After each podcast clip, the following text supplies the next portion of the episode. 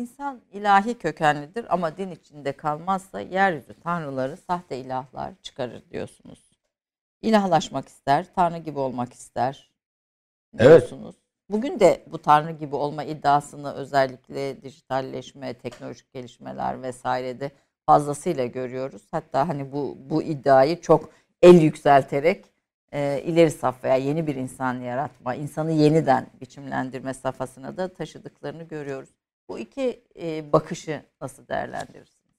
Şimdi Ayşe Hanım bu o bakışın hem bir müsbet tarafı var hem menfi tarafı var. Yani e, evet insan ilahi kökenli. Bir kere önermeyi e, alıp kabul etmemiz gerekiyor.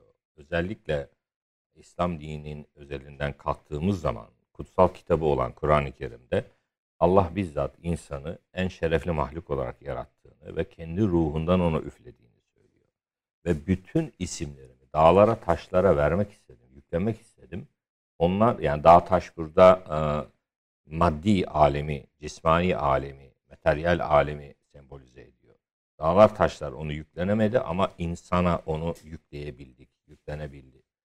Dolayısıyla insan aslında bizim zannettiğimiz gibi o kadar çok basit bir varlık değil. Gerçekten e, Allah'ın karşısına muhatap olarak aldığı e, bir varlık. Ve bütün isimlerimi diyor.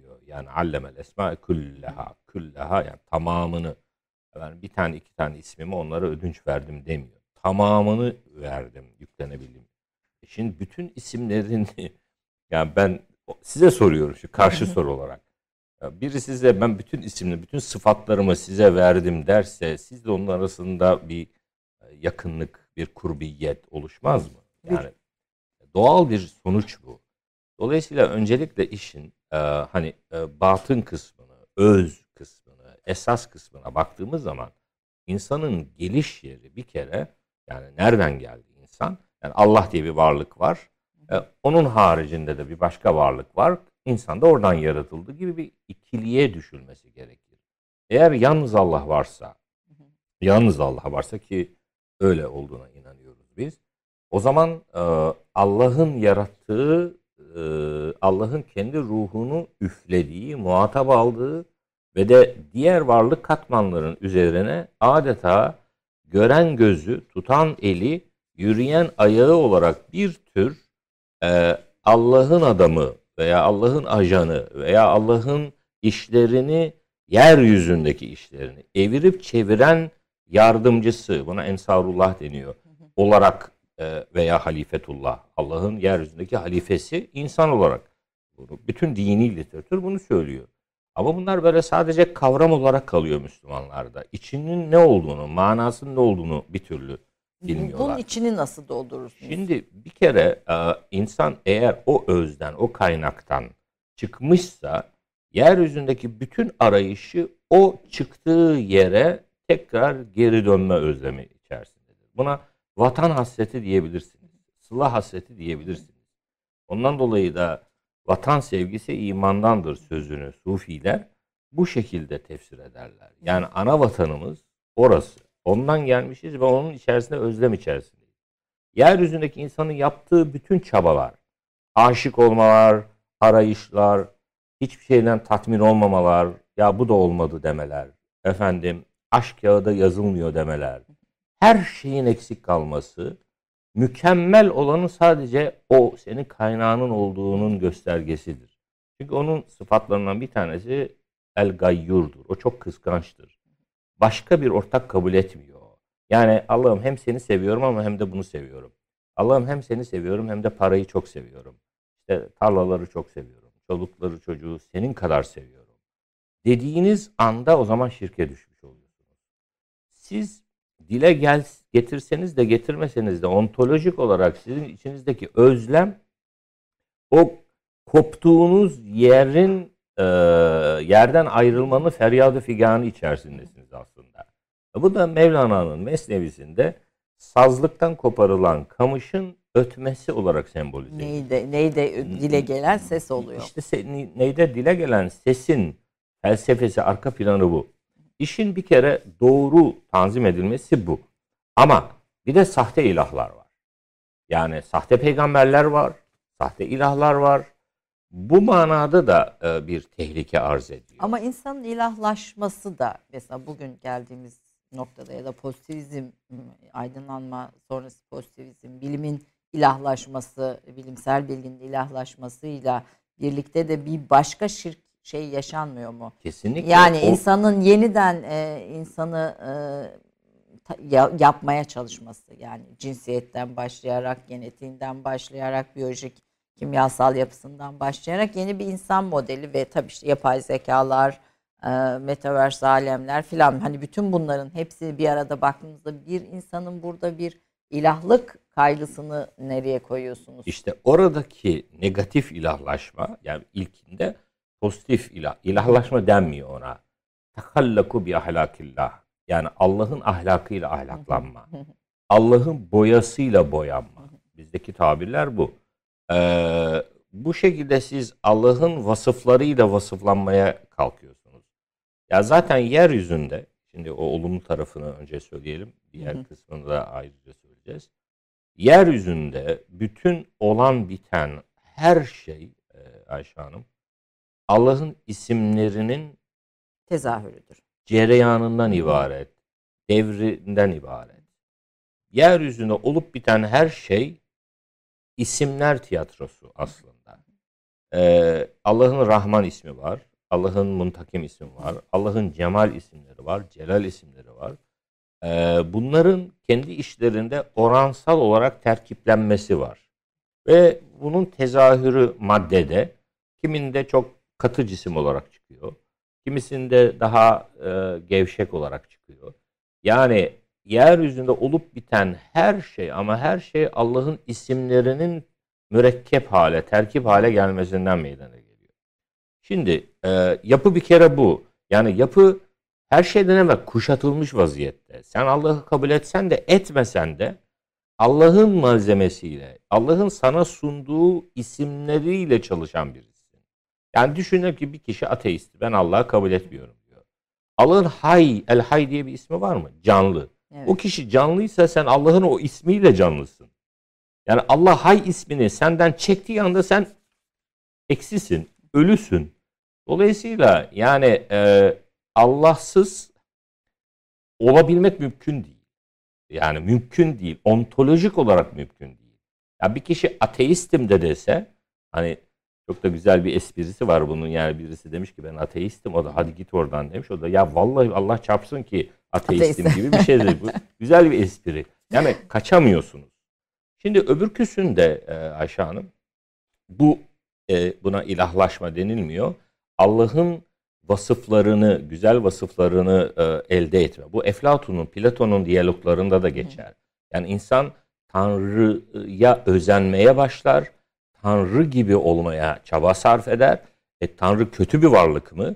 Allah'ın o iyi sıfatlarını giydikçe Allah e, yani ona e, bazı e, bizim e, İslam felsefecileri müteellihun derler. Müteellih e, Arapça tabiriyle. Müteellih e, tercüme ettiğimiz zaman ilahlaşmış anlamına geliyor ama aslında ilahın, Rabbin güzel sıfatlarını giymiş kişi, kamil kişi, kamil insana müteellih deniyor. Tanrı adamı. Tamamlanmış veya tamamlanmaya, Tamamlanmaya çalışmış, bir ça- e, çalışmış. o çalışmış. yolda. Dolayısıyla biz eğer eksik varlıklarsak bizim tamamlanmamız ancak o mutlak olana doğru ne kadar ona benzemeye çalışırsak, ne kadar ona yaklaşmaya çalışırsak onun sıfatlarını giymeye başlarız. Şimdi bir de şeytan e, tarafı var işin. Yani işin negatif kısmında ise e, nefs rol çalmaya çalışıyor. Şeytan rol çalmaya çalışıyor. Yani e, Tanrı rolü oynamaya çalışıyor. Ve bu nefsin ilka ettiği şey, bakınız Allah'ın sıfatlarının içerisinde Rahman var, Rahim var. Rahim var, merhametlilik veriyor, Vedut var. Vedut var, size bilgelik veren e, Vedut ismi var, Vacit ismi var, vücuda getirici vesaire. Siz onları bir kenara atarak Allah'ın sadece Muntakim ismini, Allah'ın Kahhar ismini, e, bunlar da çünkü hayrihi ve şerrihi Allah'tansa. Minallah, evet. Fakat burada terkibi düzgün yapmak lazım. Yani ondan dolayı İslam arifleri Allah'ın isimlerini terkiplerken çok güzel kompozisyonlar oluştururlar. Sen sadece ve sadece Allah'ın kahhar ismini alırsan, rahmansız bir şekilde, Allah'ın sadece ve sadece El Muntakim ismini alırsan, Allah'ın Mümit ismini alırsan, Allah'ın öldürücü ismi de var. Yani Hay ismi olduğu gibi öldüren de Allah. Dirilten de Allah, öldüren de Allah. İlk de Allah, son da Allah. Her şey Allah, Allah'tan geliyor yani. Bu manada baktığımız zaman sen sadece Allah'ın bu e, celali sıfatlarını alırsan ortaya bu sefer e, çok farklı bir tip çıkarmaya başlarsın.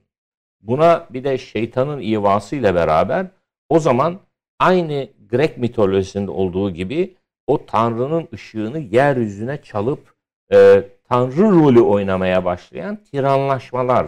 İşte bunlara Türkçemizde ilahlaşma deniyor. Türkçedeki ilahlaşma kelimesi e, müspet anlamda değildir. Yani olumsuz, negatif anlamdadır.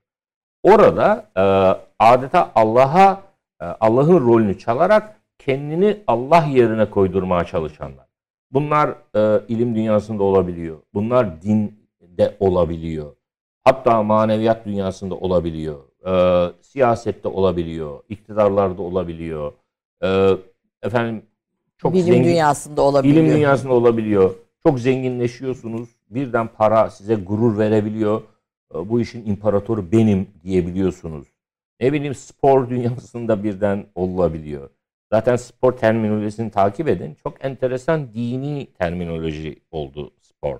Yani e, neticede e, 11 kişi oynuyor e, ama e, binlerce insan bir e, tarikat ayinine katılırcasına coşkuyla iştirak ediyor. Bugünlerdeki Dünya Kupası maçlarını e, izleyiniz.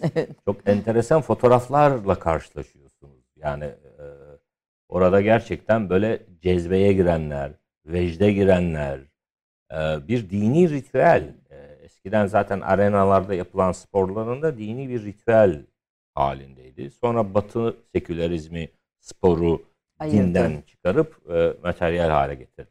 Netice olarak şöyle söyleyeyim. E, tanrılaşma denilen şeyin bir olumlu tarafı var. Bu eğer dinin e, söylemiş olduğu esaslarla e, onun esaslarıyla kontrol altında olursa bu iyi bir şey. Az evvel onları söyledim size. Allah'ın boyasıyla boyanmak, Allah'ın sıfatlarıyla sıfatlanmak. Bir bakıma Allah'a benzemeye çalışmak. Buna teşebbüh billah deniyor. Bu ilahlaşmak anlamında değil. Yani e, bir tür Allah'ın adamı olmak anlamında.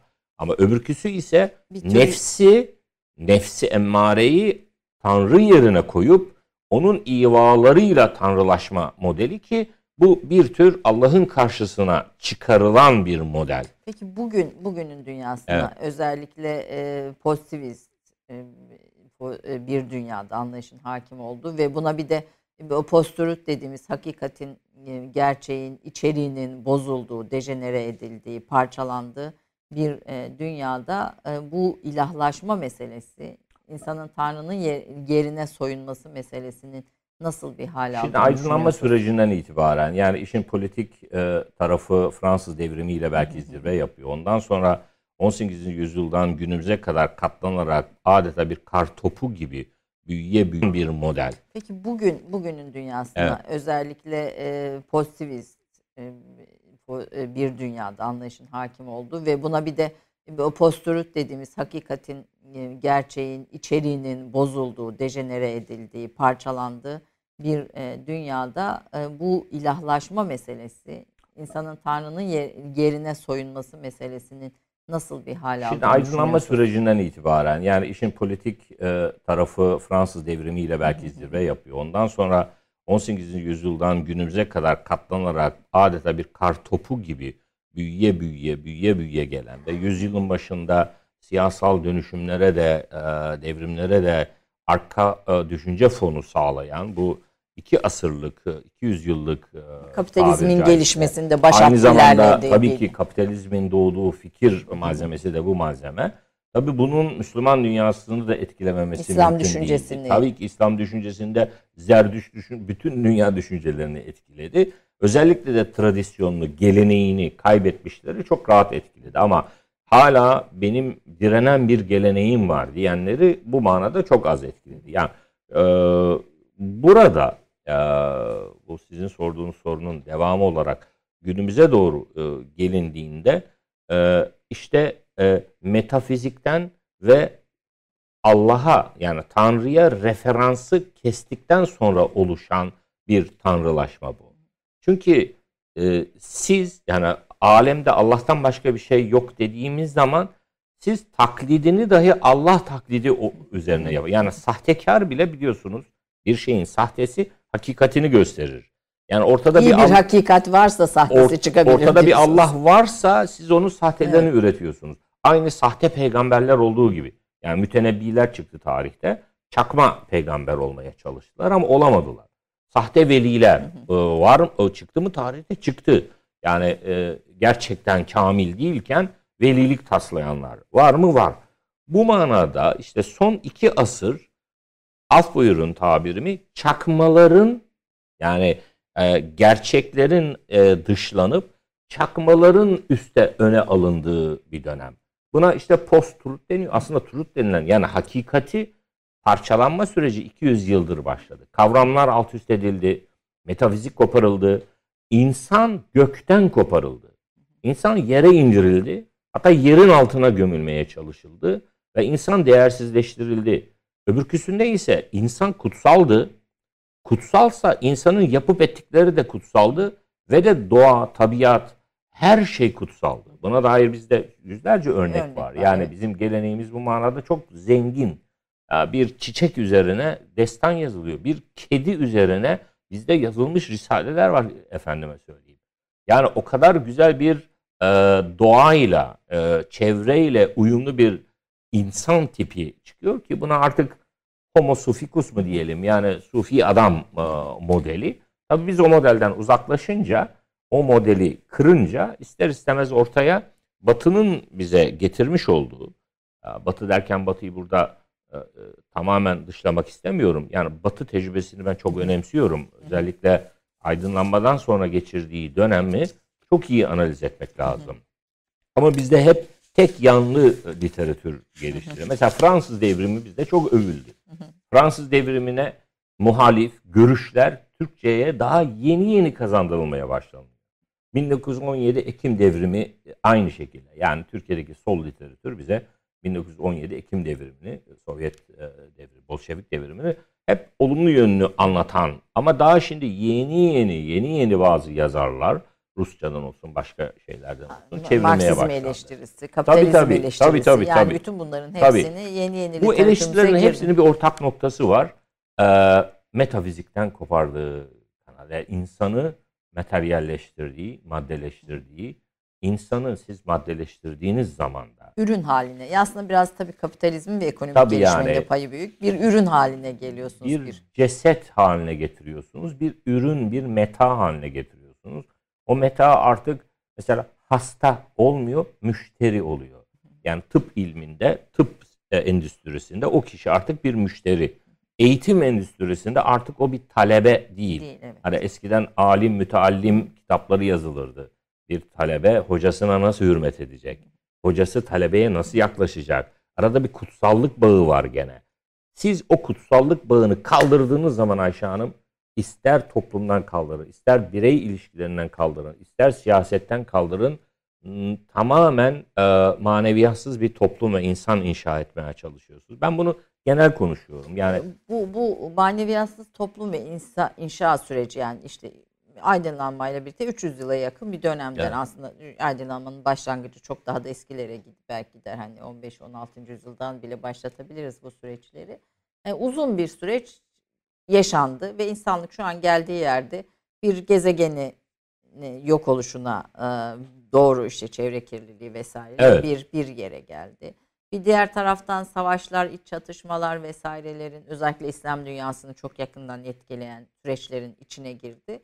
Bir diğer de insan e, makinalaşma gibi bir şeyle karşı karşıya kaldı ve bir başka hakimiyetin Evet. içine girdi. Yani meşhur Şimdi- şairimiz Nazım Hikmet 16-17 yaşlarında Halep Mevlevi annesinin bahçesinde oynarken ben de senin müridinim ya Hazreti Mevlana diye şiirleri oluyor gençlik dönemi şiirleri. Çok güzel şiirleri vardı Nazım Hikmet'in gençlik dönemi. Ama daha sonraki dönüşümden sonraki e, Nazım Makinalaşmak istiyor. Makinalaşmak istiyorum diyor. Ama O tabii dönüşüm- Rusya dönemi o artık Tabii turum o, o turum. dönüşümü aslında onun bireysel olarak yaşadığı dönüşüm aslında herkesin yaşadığı bir dönüşüm. Ya bütün dünya bu bu, bu geldiğimiz noktada Allah'ı bulmak veya bilmek Evet. veya sevmek. Yani bütün bunların hepsi bir belki bir bütün. Ayşe Hanım gençler şöyle Nasıl? bir soru soruyor. Yani ben Allah'ı bulmak zorunda mıyım? Hı hı. Yani siz diyorsunuz ki işte Allah'ı seveceksiniz falan. Yani e, zorunda mıyım e, gibi bir şey var. Çünkü dini ilimler veya dini temsil ettiğini söyleyenler. Hani biz az evvel maneviyat falan dedik ya. İzleyicilerimiz şöyle diyebilir. Ya piyasa e, din adamı dolu. Piyasa maneviyat satıcıları dolu. Maneviyat konuşucuları dolu. Herkes işte Seküler tarafta da dolu yani. Hani bu şu meditasyonu, tabii. yogası, osu busu filan Tabii, bir sürü tabii. bir bütünsel Peki şey. niye o zaman hala hala insanlar maneviyat açlığı içerisinde?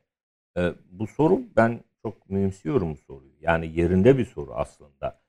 Ee, din de içi boşaltılan bir kavram haline geldi. Yani e, çok özür diliyorum buna Müslüman olsun, diğer dinler de olsun bu son 200 yıllık gelişmeden e, bayağı bir darbe aldılar. En başta mesela bizim dinimizin içi boşaltıldı. Yani dinimiz bir sosyolojik olguya indirgendi sadece. Bugün genç Müslümanlar veya daha hani ne diyeyim siyasal anlamda İslamcı diyebileceğimiz arkadaşlarda din bir protest, e, bir slogan, bir bir e, siyaset düşüncesi, e, bir devlet yönetim şekli mesela İslam.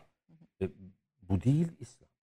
İslam bir din kardeşim. Öncelikle şunu bileceksin ki İslam veya din bir hayat modeli. Ya bu hayat modelinin içerisinde çok küçük bir yerde evet yönetim şekli de var tabii ki. Ama İ- iman ve amel bütünleşmesi. bunun maneviyatı var her şeyden evvel. Her şeyden evvel senin kim olduğun. Yani sen kimsin? Ee, burada ne yapıyorsun? Nereden düştün buraya? Yani bir ontolojik sorusu var diyorsunuz. Ontolojisi olmayan Müslümanlar var şu an. Hatta radikal olduğunu iddia eden insanlar var. Onlar var ya 5 yıl 10 yıl radikallik yaparlar. Hepsi saman e, suyun üstündeki saman çöpü gibi çekip gidiyorlar. Parlıyorlar, bağırıyorlar, çağırıyorlar, sonra sönüyorlar. Çok gördük o parlayan hareketleri. Kalan ne peki? Baki kalan. Ontolojisi olanlardır. Baki olan yalnız Allah'tır. Allah'la baki olan bakidir. Ama Allah'la baki olmayan rüzgar nereden eserse ona göre dönüşür. Çok dönüşümler yaşayan e, radikal akımlar var. Yani bir zamanlar hızlıydım diyor. 19 yaşındaydım. Kan hızlı akıyordu. O zaman radikaldim. Şimdi 40 yaşına geldim. Yaşlandım. Dolayısıyla ben artık bıraktım. Kapitalizmin de içindeyim zaten. O zaman sen hormonal sisteme tabisin demektir. Senin ideolojin ve dinin senin hormonlarındaki dönüşüme bağlı olarak senin de e, görüşlerin değişiyor anlamına geliyor. O zaman sen materyalistleştiriyorsun dinini. Peki insan ve Allah arasındaki bu ontolojik irtibat ve Evet. kutsal irtibatı nasıl kuracağız diye sorayım. Bir reklam arası vereyim. Ee, efendim ben vakit kaybetmemek için konuğumu hiç tanıtmadım bile. Hepinizin de çok yakından tanıdığını bildiğim için Profesör Doktor Mahmut Erol Kılıç İslam düşüncesi üzerine çalışmış önemli bir isim. Aynı zamanda İslam dünyasında yakından tanıyan bir isim. Şimdi adım adım aslında bu diğer başlıklara geleceğiz ama önce şöyle bir şu ontolojisini e, bu işin bir konuşalım diye arzu ettim. Daha doğrusu biz programdan önce konuşmaya başlamıştık. Size de yayında oradan sonra eşlik ettik, e, ettirdim bu sürecin içinde. Şimdi reklam arasından sonra bu konuyu konuşalım. Daha sonra İslam dünyası ve İslam dünyasının sorunları üzerine biraz dinlemek istiyorum. Mahmut Erol Kılıç'ı bir reklam arası. 30 saniye reklam arası. Birinci sınıf bir kültürün, birinci sınıf bir düşüncenin, birinci sınıf bir duyarlılığın dergisi Cins, hem edebiyat dünyamızın önde gelen isimlerini hem de yeni kalemleri ağırlıyor. Her ay bayilerden ulaşabileceğiniz Cins dergi, dijital dünyaya da yeni bir kapı aralıyor. Sayfalara sığdıramadığımız kıymetli yazılar, merak ettiğiniz yazarlarla cins sohbetler, dergiden ekrana yansıyacak röportajlar ve tabii podcast. Şimdi sizleri Cins'i tüm sosyal medya mecralarından ve gezete.com adresi üzerinden takip etmeye davet ediyoruz. Reklam arası sona erdi. Profesör Doktor Mahmut Erol Kılıç 1961 yılında İstanbul'da doğdu. İstanbul Üniversitesi Siyasal Bilgiler Fakültesinden mezun oldu. Lise ve üniversite eğitiminin yanında bazı hocalardan sarf, nahiv, tefsir, hadis ve fıkıh dersleri okudu. Bazı ariflerin derslerine devam etti. Üniversite sonrası bir müddet İngiltere ve Mısır'da bulundu. Akademiye intisap etmeden evvel yayın evi direktörü olarak çalıştı. Asistan olarak göreve başladığı Marmara Üniversitesi İslam Felsefesi Anabilim Dalı'nda İslam kaynakları ışığında Hermes ve Hermetik Düşünce isimli yüksek lisans tezini hazırladı. Tasavvuf ana bilim dalında yapılan ilk tez olarak nitelendirilen İbni Arabi'de Varlık ve Mertebeleri isimli doktora tezini savundu. 1998 yılında doçentliğe, 2004 yılında profesörlüğe yükseldi. İstanbul Türk ve İslam Eserleri Müzesi Başkanlığı, İslam İşbirliği Teşkilatı'na üye ülkeler Parlamentolar Birliği Genel Sekreterliği ve Endonezya nezdinde Türkiye Cumhuriyeti Büyükelçiliği görevlerinde bulundu. 2021'de İslam İşbirliği Teşkilatı'na bağlı İslam Tarih, Sanat ve Kültür Araştırma Merkezi Genel Direktörlüğü görevine getirildi. Sufi ve Şiir, Osmanlı Tasavvuf Şiirinin Poetikası isimli çalışması, Türkiye Yazarlar Birliği tarafından 2004 yılı inceleme araştırma ödülüne layık görülen ve birçok dile çevrilen Mahmut Erol Kılıç'ın yayımlanmış diğer kitapları şunlardır. Evvele Yolculuk, Şeyh-i Ekber İbni Arabi düşüncesine giriş, Anadolu'nun ruhu, Hermesler Hermesi, İslam kaynakları ışığında Hermes ve Hermetik düşünce, tasavvufa giriş, hayatın satır araları, tasavvuf düşüncesi makaleler, konferanslar 1, Sufi ve sanat, makaleler, konferanslar 2, Mevlana üzerine konuşmalar, İbni Arabi, ayırmaya değil birleştirmeye geldik, Anadolu tasavvuf tarihine notlar 1 ve 2, Şafak yazıları 1 ve 2. İngilizce, Arapça, Farsça ve Fransızca bilen Profesör Doktor Mahmut Erol Kılıç, Üsküdar Üniversitesi Tasavvuf Araştırmaları Enstitüsü'nde de ders vermektedir. Evli ve iki çocuk, bir torun sahibidir. Evet, ontolojik e, e, düşünce İslam dünyasındaki ontolojiyi yeniden e, ne diyelim kazanma mı diyelim onun üzerine yeniden irtibatlanma mı diyelim bunu bu nasıl sağlayacağız insanın Allah arasındaki ontolojik kutsal irtibat nasıl kurulacak? Bu kalp nasıl hatırlayacak Allah'ı Evet. yani onu söyleyelim aslında. Her bu şeyden kalp Allah'ı hatırlayacak mı yani mesele? Bu kalp hani akıl ayrı bir safa zaten. Biraz o konuda da sizin sözleriniz var. Akıl sadece beyincik fonksiyonlarına indirim gelmemeli. Kalpten koparılmamalı da diyorsunuz. Ee, biraz bu ontolojik irtibatın üzerinde duralım bu bölümde. Sür çıkar ağyarı dilden ta tecelli ide hak. Padişah konmaz saraya, hane mamur olmadan. Şimdi bizimkiler o kadar güzel söylüyor. Ben, ben söylemiyorum onu. Biz sadece naklediyoruz, nakilciyiz. Yani sistem bizde çok güzel oturmuş. yani Bunun bir bir bir çok güzel oturmuş. Türkçeleşmişinde Tabii. daha doğrusu Şöyle, değil mi? e, ağyar öteki, öteki tırnak içerisi. Öteki dediğin şeyi, ötekileştirmeyi sen gönlünden çıkar. O zaman hakkın nasıl tecelli ettiğini görürsün kalbinde. Hani kalp Allah'ı nasıl hatırlayacak diye sordunuz ya. O sorduğunuz soruya e, verilen bir cevap. Ver, ver- verenler vermiş zaten. O kadar güzel oturtulmuş ki ama biz o gelenekten yabancılaştığımız için anlamıyoruz. Sür çıkar ağyarı dilden. Yani ondan gayrı e, bir takım ilahları, ilahlaştırdığın şeyleri, sahte ilahları e, sen dilden, gönülden çıkardığın zaman e, o zaman e, onun tecelli ettiğini görürsün. Çünkü diyor devamındaki mısrada padişah, padişah saraya e, orası düzenlenmeden, tefriş edilmeden e, boyası, sandalyesi konmadan gelmez. Padişah o, sultan o. Sen boş böyle virane bir yere padişahı ağırlayamazsın. Çerçöp doldurmuşsun o kulübeye. Ondan sonra sultanı ağırlamaya çalışıyorsun. Padişah konmaz saraya, hane mamur olmadan. Orayı sen bir güzel temizle. Bak nasıl geliyor. Zaten o orası onun evi anlamında. Zaten yıllar kalp evvel. diyorsunuz böyle hatırlar. Sen önce kendini temizle. Yani e, Ayşe Hanım e, siz biz kalbimizin farkında olmadan da biraz manevi kardiyoloji yapalım. Peki. Ee, spiritüel kardiyoloji yapalım. Ee, kalbi besleyen damarlar tıkanmadığı sürece, oraya kan akışı devam ettiği sürece e, şu an biz konuşurken dahi kalbimiz çalışıyor mu? Çalışıyor. Kaç attığını, nabzımızın ne olduğunu falan biliyor muyuz? Her an e, ölçüyor muyuz? Ölçmüyoruz. Ya o işini yapıyor mu? Yapıyor. Kan pompalıyor, alıyor bir şeyler. Sürekli bir şeyler yapıyor. Bizden bağımsız olarak zaten çalışıyor o. Yani biyolojik kalp çalışıyor mu? Çalışıyor. Aynı şekilde kalp onun tecelligahı. Onunla irtibatta zaten o. Bize yerleştirdiğimiz bir çip o. Oradan bizi kontrol ediyor. Her şeyimizi oradan kontrol ediyor. Ama biz farkındalık olayı bizim farkındalık olayı. Yani sen farkında olsan da olmasan da o sistem zaten çalışıyor. E, İslam akıl dinidir. Ee, Evet. yani bir bir bu- diğer problemli soru. evet. İslam akıl dinidir. Yok efendim hayır İslam akıl dışıdır. Günümüz tam bir teşebbüs, tam bir kaos, tam bir kargaşa e, içerisinde.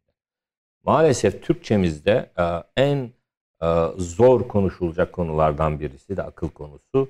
200 yıllık aydınlanmadan sonra akıl kelimesine yüklenilen anlam bizim aklı evvel Müslüman bazı yazarlar tarafımızda aynen hiçbir sorgulamaya tabi tutulmadan alınıyor, transfer ediliyor ve dine tatbik ediliyor. Böylece ne oluyor? Efendim bizim dinimiz akıl dini eee, oluyor. Öbürkülerde ne oluyor? Güya akılsız bir dini savunmuş gibi oluyor. Tam bir kargaşa. Bir kere aklın doğru tanımlanması gerekiyor. Eee, moderniteden sonra akıl anlamı o kadar daraltıldı, daraltıldı, daraltıldı ki bilimsel disiplin, Sadece- ispatlanabilir e, bir şey indirgen. Evet. Yani bugün kuantum fiziği dahi her şeyin ispatlanamayan gerçekleri olduğunu ispatlamaya çalışıyor. Yani bu en son bulunan tanrı parçacığının e, bulduk diyor de, diyorlar ve altında ne kadar çok şey bilmediğimizi yer çekimi dahil hiçbir şeyin olmadığı bir başka evreni bulduk. Evet, Şimdi evet, önümüzde binlerce evet, soru açıldı. Ayşe Hanım son 10 yıldır, son 20 yıldır. Yani son. Bunlar çok yeni bilimdeki, pozitif bilimdeki, tatbiki bilimlerdeki gelişmeler. Maalesef ülkemiz hala çok yobaz bir bilim çevresine sahip. Çok yobaz. Yani dindar yobazlar gibi bir de bilimsel yobazlar var. Yani Scientism Kilisesi üyeleri deniyor bunlara. Bilimsellik Kilisesi üyeleri. Bilimi hala bir tabu olarak görenler. Bunlar 1930'larda, 1940'larda çok modaydı. Vardı tamam ama şu an artık batıda bazı ciddi bilim adamları. Bunlar bazı dindar falan da değil. Sırf laboratuvarda bütün hayatları geçiyor. Laboratuvardaki e, tespitler ışığında buldukları şeyler e, bazı din büyüklerinin özellikle de İslam ariflerinin söylediği şeyleri ispatlamaya başlıyor. Ve bunların haberleri yok aslında birbirlerinden. Yani Hz. Mevlana'nın bunu birçok programda tekrarladım ama önemine binaen burada bir kere daha söyleyeyim. Hz. Mevlana'nın bir beytinde evrende her nesne birbirine görünmez bir sicimle bağlanmıştır. Ba- Her nesne, her şey. Yani ben ve bu kitap, ben ve kalem, ben ve siz, ben ve çay.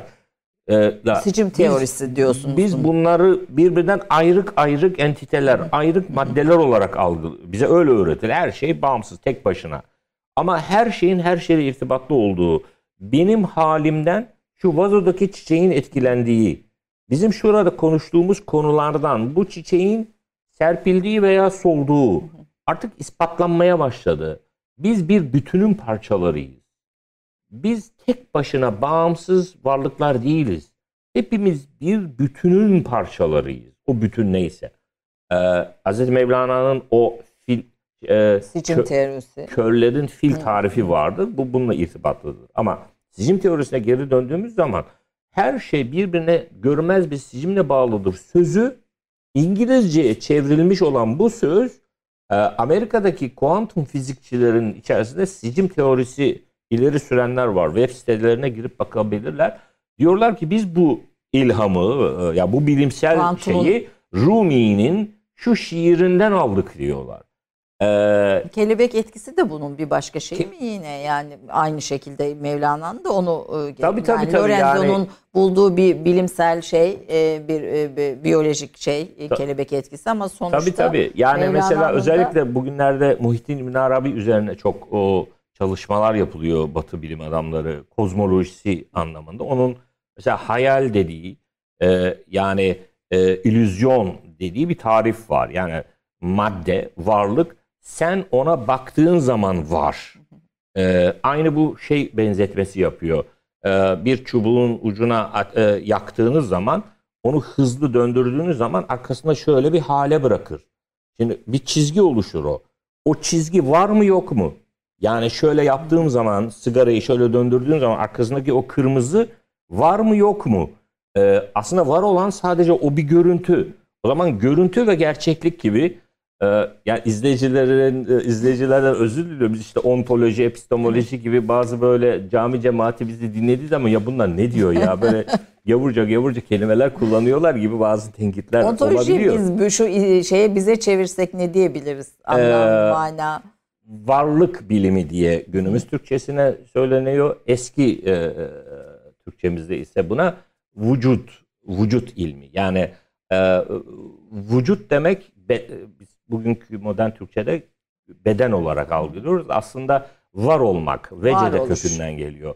Nasıl var olunur? E, bunlar işte vahdedi vücut, vahdedi şuhut gibi veya vücut mertebeleri gibi. Vücudun mertebeleri var çünkü. Yani sadece Allah var ve onun tezahürleri var alemde. E, tezahür gerçeklik mi? Biz şu an modern dünyada gerçek e, tezahürlere gerçeklik demeye var. Ama kuantum fiziği Matrix filminde de olduğu gibi görüntüye gerçeklik demiyor. E, ondan dolayı e, görüntünün aslını bulmamız lazım. Görünen ve de hakikati. Akıl kelimesini sordunuz. Evet. Yani çok özür dileyerek e, yani izleyicilerden İngilizce'deki bir iki kelimenin yardımıyla ben çözebiliyorum bunu. Bu hani mümkün olabilse sırf Türkçe'de bunu yapmaya çalışsanız olmuyor, yetmiyor günümüz Türkçesinde. Ondan dolayı şöyle bir e, şey yapacağım. e, Beni mazur görsünler. Yani derdimiz burada bir şeyi anlamaya çalışmak. E, Bunu bunu çabalıyoruz. Dolayısıyla ne bileyim İngilizce, Fransızca diller araçtır. İşte Arapça okuma derdinde değiliz. Önemli olan bir şeyi anlamaya çalışmak. O da şudur Ayşe Hanım. Eski metinlere Aristo'ya baktığımız zaman bir intellektus diye bir kavram var. Bugünkü Türkçe'de entelektüel kelimesi de oradan geliyor. Intellectual İngilizcesi. Sonra İngilizce'de de Türkçe'de de oradan kullanılıyor. Rasyo, rasyonalitenin de geldiği bir rasyo kelimesi var. Bir de gene İngilizce'de mind olarak karşılanan bir kelime var. Şimdi e, zihin, beyin, e, akıl gibi üç tane anlam çıkıyor burada. Ama bu üçünün Türkçedeki, bugün modern Türkçedeki karşılığı üçüne birden akıl. Vladimir Kandinsky isimli meşhur Rus, Rus e, maneviyatçısı ve ressamı birisinin bir kitabı var. E, spiritüel e, sanatın spiritüel temelleri diye. Bu iki kere çevrildi Türkçe'ye. İlk çevirisi e, isim vermeyeyim e, bir yayın evi tarafından basıldı. Sanatın zihinsel temelleri diye çevrildi. Spiritüel kelimesini Türkçe'ye zihinsel diye çevirdiğiniz zaman Başka bir anlam tepe çıkıyor. taklak ediyorsunuz. Kitabın bütün örgüsü gidiyor. Tamamen bambaşka bir hale geliyor. Şimdi akıl kelimesi de İslam'da, İslam maneviyatında ki biz ona İslam tasavvufu diyoruz. Kullanıldığı anlam ile 18. yüzyıldan sonra yüklenilen anlam arasında büyük fark var. Bugün modern dünyada kastedilen akıl intellektus olan akıl değil. İntellekt değil. Rasyo bile değil artık özellikle bu postuluktan Biraz sonra. da hani ras- Mind. Mind. Tamamen mind. nörolojik bir süreç. Tamamen her şeyi nörolojiye indirgediler. Bazı hocalara selam ediyorum buradan nörologlara. Fakat e, bir de intellekt var. İntellektin karşılığı bizim geleneğimizde akıl ama kalbi akıl. Hikmet belki burada daha farklı bir kategoride duruyor ama Hikmet onun e, ürün- elde edilen e, yönü. Çünkü. Allah ayet-i kerimede diyor ki yu'til hikmete men teşâ. Allah dilediğine hikmeti verir. Kime de hikmet verilmişse ona büyük hayırlar verilmiştir. Şimdi burada bir pasif fiil kullanıyor Allah. Kime hikmet verilmişse. Şey demiyor. Kim hikmeti almışsa. Yani kesbi değildir hikmet. Siz bir yere kadar bazı çalışmalar yapacaksınız. Sonra size bakılacak. Ha, bu hazırlığını yapmış. Bu uygun. Biz buna hikmeti yükleyebiliriz. kapasite diyorsunuz. Kapasite. Yoksa hikmeti bir yüklerler adam çökebilir de. Öyle hikmet Kaba, kabına göre diyorsunuz. basit bir şey değil. Kimileri şu an böyle Aa, hikmet havaları atanlar var. Allah ama ben korkarım şahsen Kabı, yani. kabına göre Ee, diyorsunuz. kesinlikle. Peygamberimizin dualarından bir tanesi de Allah'ım bendeki istidadı geliştir diyor. Şimdi insanlar öyle dualar Allah'ım kapıları aç, bana gözük, bana görün falan gibi böyle dualar çok büyük dualar. Çökersin vallahi. Peki akla tekrar döndüğümüzde Akla yani tekrar döndüğümüz zaman Kur'an-ı Kerim'de net bir şekilde Allah aklın ne olduğunu çok güzel tarif ediyor. Bunu görerek, bunu okuyarak daha hala başka nasıl bir düşünceye gidebilir? Özellikle değerli ilahiyat hocalarımız. peki biz gene O biz- ayeti okuyayım lütfen. lütfen. Lehum kulubun ya'kilune biha. Onların kalpleri vardır. Kalplerle aklederler. Bakınız onların beyinleri vardır, aklederler demiyor Allah. Net bir şekilde onların kalpleri vardır diye aklediyor. Şimdi burada şöyle bir ayrım çıkıyor. Sizin vesilenizle bunu aydınlatmak istiyorum e, izleyiciler. Çok çok mühim bir husus. Efendim Sufiler kalbe çok önem veriyorlar. Biz felsefeciler, kelamcılar, fıkıhçılar veya diğer e. siya- siyaset bilimciler bizler rasyonel yoldan gidiyoruz. Biz akılcıyız. Bunlarda kalp diye bir şey var falan gibi. Böyle bir ikilem, sanki iki ayrı yol varmış gibi bir e, şey e, söylüyorlar. Böyle bir şey yok aşağı. Bir tane bilme melekesi var. İnsanda bir tane bilme melekesi var ama onun katları var. Onun mertebeleri var. Bunlara eskiler ukulu aşere, 10 akıl mertebesi demişler. En alttakine aklı maaş demişler. Pratik akıl, günlük akıl. Yani domates almaya giderken kullandığınız akıl. Yani domates almaya kimse vahiyle gitmez veya ilhamla gitmez. Alır, Günlük hayatın eller, koklar, bakar e, vesaire. Yani beş duyu organıyla. O beş duyu organında ne kadar sağlıklı bilgi size taşır o ayrı bir tartışma konusu. Ama o şekilde gider, alır. Ama buradaki soru şu, bunu sufi düşünür, şöyle bir soru atıyor ortaya. Onu cevaplamaktan kaçıyorlar. Diyorlar, diyor ki sufi, sen aklın en alt seviyesi olan o aklı maaşı yani domates almak için kullandığın o araçla Tanrı'yı bulmaya çalışıyorsun. O onun işi değil. O onun kapasitesi değil. Onu bir asansör gibi düşünün. Kendi içinde katlar içerisinde geliştir, aç, cilala, parlat. Üst kademelere çıktığında o Tanrı'yı bulur bilir. Allah'ı bulur bilir. yani bu kalp Allah'ı nasıl bul- bulur İşte sorusunun bir kalp- başka cevabı bu da. Ayşe Hanım kalp burada aklın en üst derecedeki adı oluyor. Yani kalp aslında akıldır. Netice olarak şöyle bağlayıp Kur'an'da kastedilen akıl kalptir. Kalp akıldır. Yani kalp böyle ayrı bir organ, akıl ayrı bir organ gibi bir ikilem yarattılar bu modern ilahiyatçılar da buna dahil maalesef. Modern düşünce. Hayır. Tek bir bilme melekesi var ve kalp o aklın cilalanmış, açılmış hali. Peki. Ee, bir de eşya ile ilişki var. Ee, insanın eşya ile ilişkisi var. İşte biz bugün aklı yapay zeka diyoruz. İşte insan düşüncesinin, beyninin işte başka varlıklara, canlılara, makinalara nakledildiği bir dünyayı e, çok uzun vadede görmeyeceğimiz ortada. Hani yapılan gelişmeler de bunu ortaya koyuyor. Ee, siz bir örnek veriyorsunuz. Mevleviler diyorsunuz bir cisme saygı duyar. Onu bir bardaksa onu öper. Yani girdikleri mekana önce bir selam verirler. Yani eşyayla e, maddi olanla da irtibatları sevgi üzerinedir ve bir başka dildir. Biraz bunu da açın isterim. Mesela elbise giyerken peygamberimiz dua e, eder. İşte elbiseyi çıkartırken dua eder. Yani bir elbise duası var, e, giyme duası var. Yani aslında bizim eşyayla irtibatımız da Müslümanın eşya ile irtibatı da e, onu tamamen böyle şeyden ayırmak, kalpten ayıran bir irtibat değil. maneviyattan ayıran bir irtibat değil diyorsunuz. Biraz buna da Ya bu dünya isterim. görüşünün toplumsal uzantılarına geçtiniz.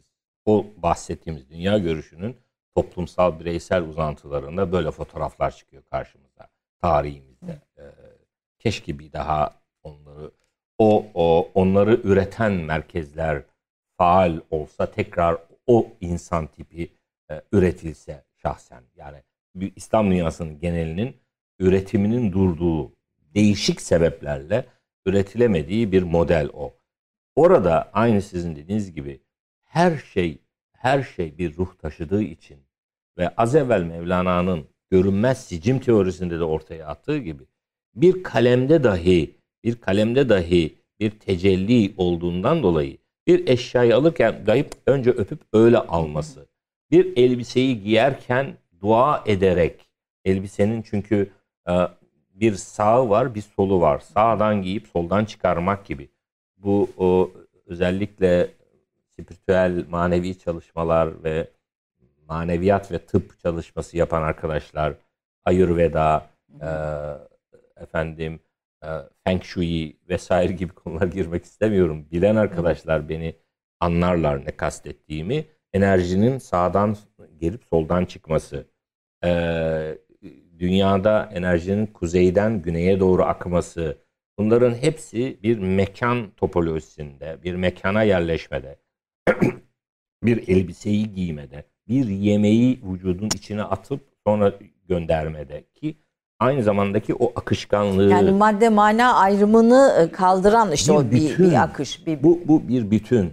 Ama Ayşe Hanım özellikle western filmlerin tercümesiyle beraber e, dizilerde, filmlerde, e, dublajlarda lanet olsun diyerek bir bardağı fırlatmalar.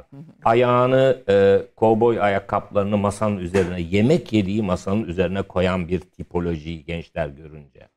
E, bindiği bir araç o an diyelim ki yanlış bir hata yaptı. Çalışmadı o an için. Ya biraz sabret, bismillah de, dua et. Onu birazdan çalışır mesela.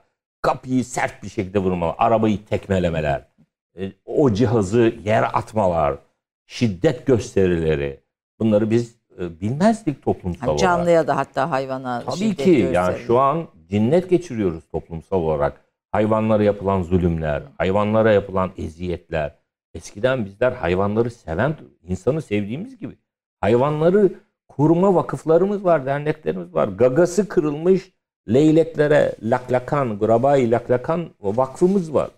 Ya bu kadar incelikten, bu kadar kabalığa geçiş nasıl olur? Ben bir ilim adamı olarak beni ilgilendiren bu. Yani bu zihniyet dönüşümü nerede koptu, nereden nereye geldik noktasına bak dikkat çekmeye çalışıyorum. Ben tabii filmi geriye doğru sardığım zaman o dünya görüşünde e, görüyorum. Çok özür diliyorum. Müslümanım diyen, e, Müslümanlığı veya dini savunduğunu ileri süren kişiler, dernekler, vakıflar, kuruluşlar neyse onlar. Onlar dahi salt bir sosyolojik din ortaya koyuyorlar. Yani sosyoloji diye bir ilim yoktur Ayşe Hanım. Ben fıttırmak üzereyim neredeyse. Ya bunu İslam, Müslüman gençlere ifade... Sosyoloji diye bir ilim yoktur. Felsefesi vardır bir düşünürün.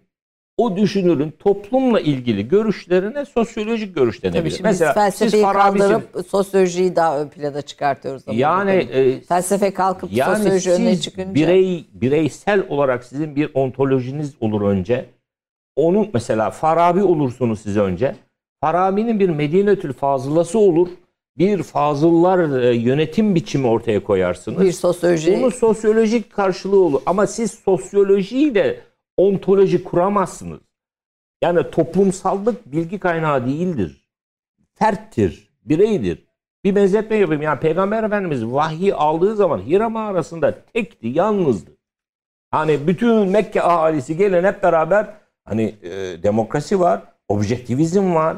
E, hani olur ya bana ya, beni yalancılıkla itham edebiliriz. Hatta Mekke noteri de gelsin hazır bulunsun yanımızda vahiy indireceğiz. Ya böyle bir çalışma olmadı. Dolayısıyla bireyin asaleti çok fazla sosyoloji tarafından dışlandı. Esas olan ferttir. Esas olan insandır. İnsanın ontolojisini bilirsiniz. Onun toplumsal tarafına doğru inersiniz. Ya burada hani etkileşimle bakarsınız. Karşılaştığı diye şeylere yoktur diye biraz tepkisini. fazla sert girdim. Yok yok Sosyoloji tabii egzajere ettiğiniz zaten. Evet. E, sosyolojik görüşler vardır ama sadece sosyolojiyle siz bir dünya görüşü inşa edemezsiniz. Sizin bir felsefeniz olması lazım. Ve de Felsefe- felsefe çok özür diliyorum İslam dünyasında çok yanlış tercüme edildi. Çok çok yanlış tercüme edildi. E, buna büyük hürmetimle beraber büyük düşünür Ebu Hamid Gazali'nin kullandığı bir kelime de yol açtı. Oysa ki onun kastettiği o değildi. Felsefe diye tanımladıkları sadece felsefenin içerisinde meşayiyyün denilen, peripatetisyen denilen bir akımın tenkidiydi o. Bütün felsefenin tenkidi değildi Gazali'nin yaptığı. Yani nübüvvete gerek yok, peygambere gerek yok. Ben e, yolumu kendim bulurum diyen bir akım çıktı böyle bir ufak bir akım. O akımın adı filozoflar olduğu o dönemde muayyen bir grup. O grubu tenkit etmek için e, Tehafütül Felasife diye bir kitap yazıldı. Ama sonra gelenler Gazali'nin ve diğerlerinin yazdığı bu e, metnin bütün felsefeyi dışladığı anlamına. Bütün Hayır. düşünceyi- Felsefenin orijinali bir dini çalışmadır. Felsefenin aslı Grek felsefesi falan yoktur Ayşe Hanım. Grek felsefesi bunu Eflatun'a bakın, Pisagor'a bakın. İlk filozof Pisagor'dur. Diyor ki ben doğuda 24 yıl eğitim aldım diyor. Babilonya'da Evet. doğuda eğitim aldım diyor. Eflatun'un yani Pla- Platon'un Timao Risalesine bakın ben doğu bilgelerinden eğitildim diyor. Dolayısıyla Grek felsefesi denilen şey aslında bizim felsefemiz. Bizim derken doğunun hikmetini alıp batıda yazıya geçirdiler.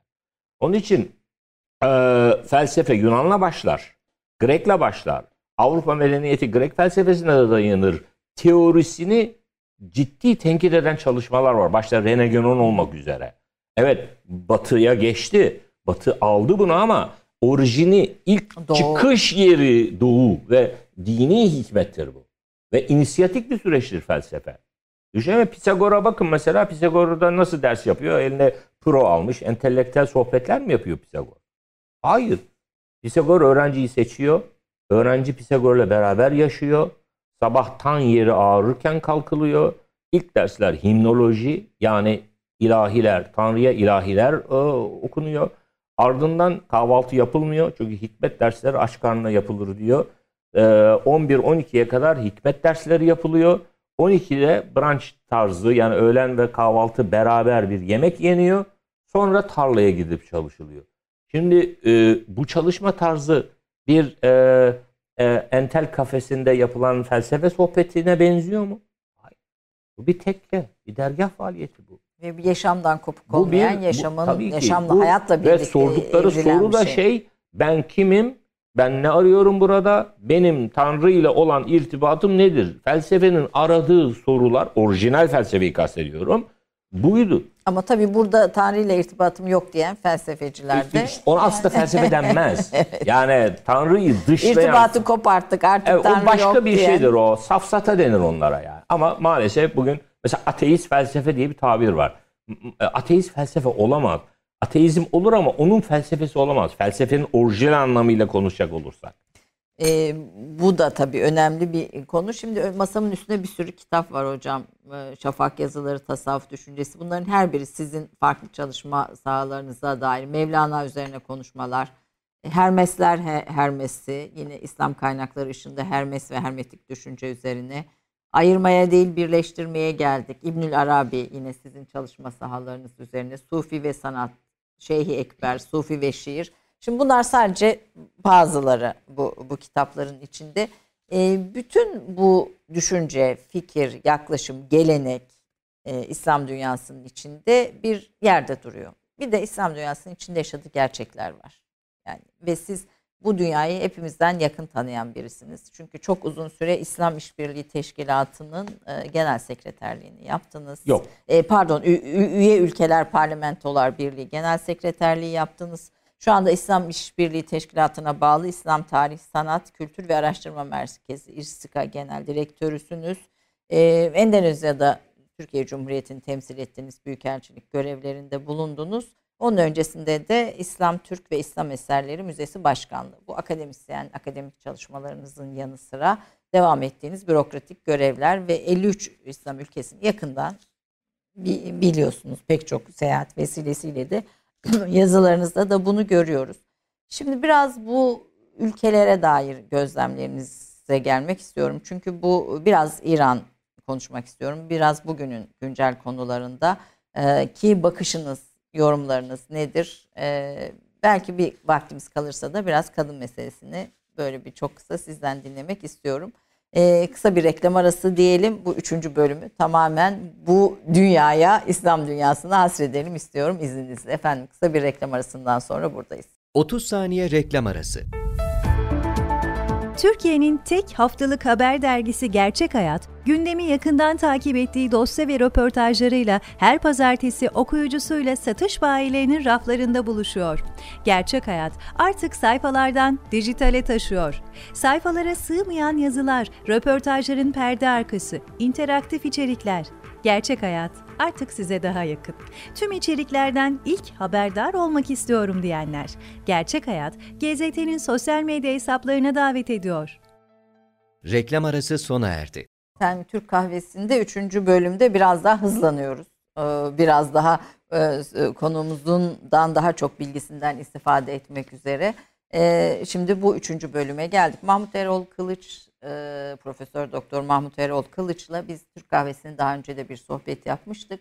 O programda onu ve yaptıklarını daha detaylı tanımaya gayret sarf etmiştik. O yüzden ben bugün bu kısmı e, bir önceki bölümü izleyin notuyla veriyorum. Ancak e, şunun altını çizmek isterim. Aslında siyasal bilgiler fakültesi mezunu ve bu bürokratik görevlerinde şey de bu hani izleyi de bu. Ama e, özellikle sarf, nahif, tefsir, hadis, fıkıh derslerini e, üniversite eğitimi yanında bazı hocalardan almış birisi. E, üniversite sonrası İngiltere ve Mısır'da bulunmuş e, ve bu deneyimleri önemli. E, işte e, Fransızca, Farsça, Arapça, İngilizce hocam temel bildiğiniz diller olarak e, doğru söylüyorum herhalde. İslam felsefesi ana bilim dalında e, İslam kaynakları ışığında Hermes ve Hermetik düşünce üzerine yüksek lisans tezi çalışmış. İbn Arabi'de varlık ve mertebelerinde doktora tezi olarak yazmış birisi Mahmut Erol Kılıç. Yani iki tarafı, bir düşünce tarafı, bir de fiili taraf var. Evet. Yani siyasal bürokratik e, bürokratik görevleriniz. Ben özellikle İslam İşbirliği Teşkilatı'na üye ülkeler Parlamentolar Birliği Genel Sekreterliği döneminiz ki bunun merkezi Tahran'da imiş. E, ben bu Cidde'deki e, teşkilatla bir bağ var mı diye düşünmüştüm ama ayrı bir kurulmuş. Biraz oradan yola çıkarak Tahran merkezinde biraz düşünerek bakarak İslam ülkelerinin içinde bulunduğu durumun bir böyle bir tabi genel değerlendirme çok zor İlla her bir ülkeyi ayrı ayrı elbette değerlendirmek lazım ama İran'dan başlayarak böyle bir değerlendirme yapmanızı istesem nasıl bir yol çizersiniz? Yani bir başlangıç evet. tabii. Önce şöyle bir e, giriş yapayım. E, bizim e, geleneğimizde e, bazı düşünürlerin, e, düşünce adamlarının e, yeri geldiğinde e, pratik manada da bazı görevler e, yaptıklarını da biliyoruz. Dolayısıyla bunu bazı arkadaşlar çok yadırgayabiliyorlar. Yani ben biraz böyle bulutların üstünde fazla dolaşmış birisiyim. Ee, çalışmalarım biraz metafizik ve ontolojik ağırlıklı olduğu için e, yani böyle kanat takıyorlar bana bazen kafalarında böyle gökte uçan bir varlık değil. Hayır yerde dolaşan bir insanız. Evet siyasal bilgiler mezunuyum. Ee, bürokratik bazı görevler ifa ettim. İdarecilik görevlerini ifa ettim ve halen de uluslararası bir kuruluş İRSİKA'nın genel direktörlüğünü yürütmeye çalışıyorum. Burada şöyle bir fark var. Ee, bize büyükler dediler ki e, hiçbir devlet görevine sen talip olma. Sen peşine düşme. Maddenin peşine düşme. Makamın mevkinin peşine düşme. Ancak devlet seni bir konuda istihdam etmek için kapını çalarsa naz etme vardır bir hikmeti. Biz bu terbiyeyle büyüdüğümüz için e, bilenler bilir. Hiçbir görev talebimiz bizden olmamıştır. Ancak devlet büyüklerimiz demişlerdir ki şöyle bir iş var Mahmut Hoca. Bize eyvallah demişizdir. O işi bitirmişizdir. Dosyayı teslim etmişizdir. O iş bittikten sonra demişler ki Mahmut Hoca şöyle bir operasyon daha var. Bunu da git yap. Biz de gene eyvallah demişizdir. Gidip yapmışızdır. Biz böyle eyvallah diye diye Vazifemizi yapıyoruz. bu, bu ikisi birbiriyle çelişen haller değil, diyorsunuz. Aslında Hatta tam da tamamlayan çok bütün. güzel yani. tamamlanması. Bu da çok önemli. Yani ben yapmakta olduğum pratik işlerde bu beslendiğim düşünce kaynaklarından çok büyük yardım alıyorum. istifade ettiniz. Çok büyük yardım alıyorum. İnanır mısınız? İran'da yaşadığım 10 yıl, Endonezya'da yaşadığım, İslam dünyasında Mısır'da yaşadığım ve hala da gezmekteyim ve e, bunların e, yardımıyla çok güzel şeyler görüyorum orada ve bunları da bazı insanlarla paylaşıyorum. Kimileri istifade ediyor, kimileri sağ ol teşekkür ederim bize fazla büyük geldi bu diyor. Biz sadece gördüklerimizi söyler geçer gideriz. Üstüne durmayız. Alan alır, almayan almaz. Şimdi şeye geldiğimiz zaman e, genel konuşacağım ama bu genel konuşmanın içerisinde tabii ki e, İran da buradan payını alacaktır. E, başka yerlerde falan alacaklardır. E, İslam dünyası dediğimiz e, bu e, genel Var mı? yapıda İslam dünyası diye bir e, kategorik bir- değerlendirme ne kadar doğru bir e, değerlendirme? Peygamber Efendimiz diyor ki kıyamete yakın çok güzel, çok tezyinatlı camileriniz olacak. Ama içinde gerçekten Allah'ı arayan azalacak. Çok güzel Kur'an okuyucularınız olacak. Mukri. Çok güzel Kur'an tilavet edenleriniz olacak. Boğazlarından aşağı gitmeyecek.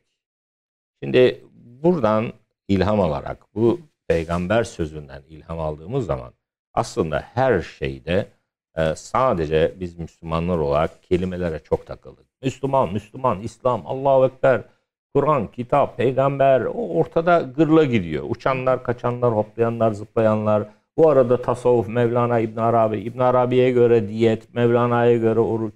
Yani ortalık toz, duman. Bunun çözümü hakikati nedir de yatıyor. O gözle baktığımız zaman da acizane ben Deniz'in tespitleri katılan olabilir, katılmayan Olmayan. hepsine saygı duyuyorum ama ben tespitlerini paylaşmadan da edemeyeceğim. Hani Yunus'a demişler, Yunus Emre'ye demişler sakın sözü dikkatli söyle Molla Kasım gelir e, diye ikazda bulunuyorlar. O da diyor ki tamam diyor doğru doğru gelir diyor. Ama ya ben öleyim mi söylemeyince. evet. Yani bir de söylemezsek işte söylersen annen kızacak. Söylersen baban Evet. kızacak. Söylersen şu şöyle diyecek. Bizim o şeylerde şeyimiz yok. Kimseye bir düşmanlığımız yok. Sadece yapıcı olmaya çalışıyoruz. Sözlerimizden alınan olursa da kusura bakmasın. Biz yapıcı olmaya çalışıyoruz. Evet. Acizane tespitim şu. İslam dünyası geleneğinden, düşünce, fikri geleneğinden çok uzaklaştı ve İslam denilen şey bir siyasi etiket haline geldi. Bu siyasi etiket haline de gelince bazısında ise tamamen kültürel özellikle Arap kardeşlerimizde adeta İslam sanki Arap olmanın bir e, Kültürel tamamlayıcı kültürel tamamlayıcısı gibi. Yani bir kültür e, kodu Ben e, e, sözünüzü unutmayın. İslam dünyasında bu başörtüsü e, konusunu sorduğumda kadın belgeseli çerçevesinde Arap dünyasında özellikle en çok şaşırdığım şey olmuştu. Bir tane e, bu bir ayettir ve biz buna binaen Allah'ın emridir örtüyoruz yerine. Bu bizim kültürel Evet, e, alışkanlığımız. evet, evet. Sözünü çok işittim ve buna bu da Evet, ve evet. çok şaşırdığım Mesela şeylerden Ayşe Hanım birisidir. dinin direği e, peygamber sözüne bakalım. Dinin direği e, ibadettir diyor. Dinin direği namazdır diyor mesela. Yani namaz olmazsa din olmaz diyor. E, yani başını örtüp namaz kılmayan e, insanlarla karşılaştım, tanıştım ben. Yani başı örtülü ama namaz kılmıyor. E şimdi ne oluyor? Başörtü o zaman bir ibadetin hani şöyle bir e, rahibenin bir rahibenin e, bir kıyafeti vardır biliyorsunuz.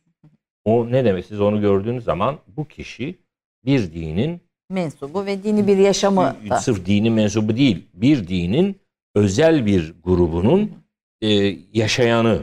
Onun bir manastırı var, bir yeri var. Orada yaşıyor ki böyle bir şey giymiş anlarsınız. Yani herkes rahibe kıyafeti giymiyor. Bir bakıma dini bir anlamı var.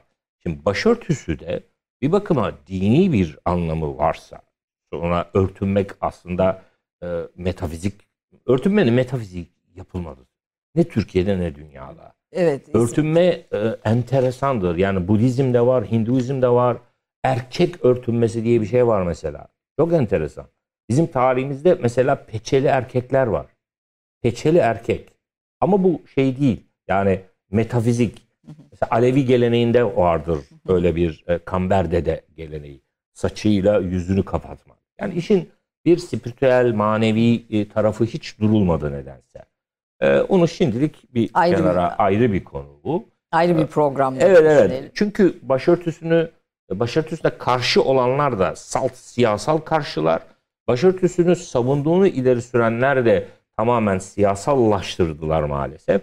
O zaman arada şeyde kayboldu gitti. Yani bu bir e, bu bir dini Ruh hali. Bir ontolojik mesele. bir ontolojik mesele evet evet evet.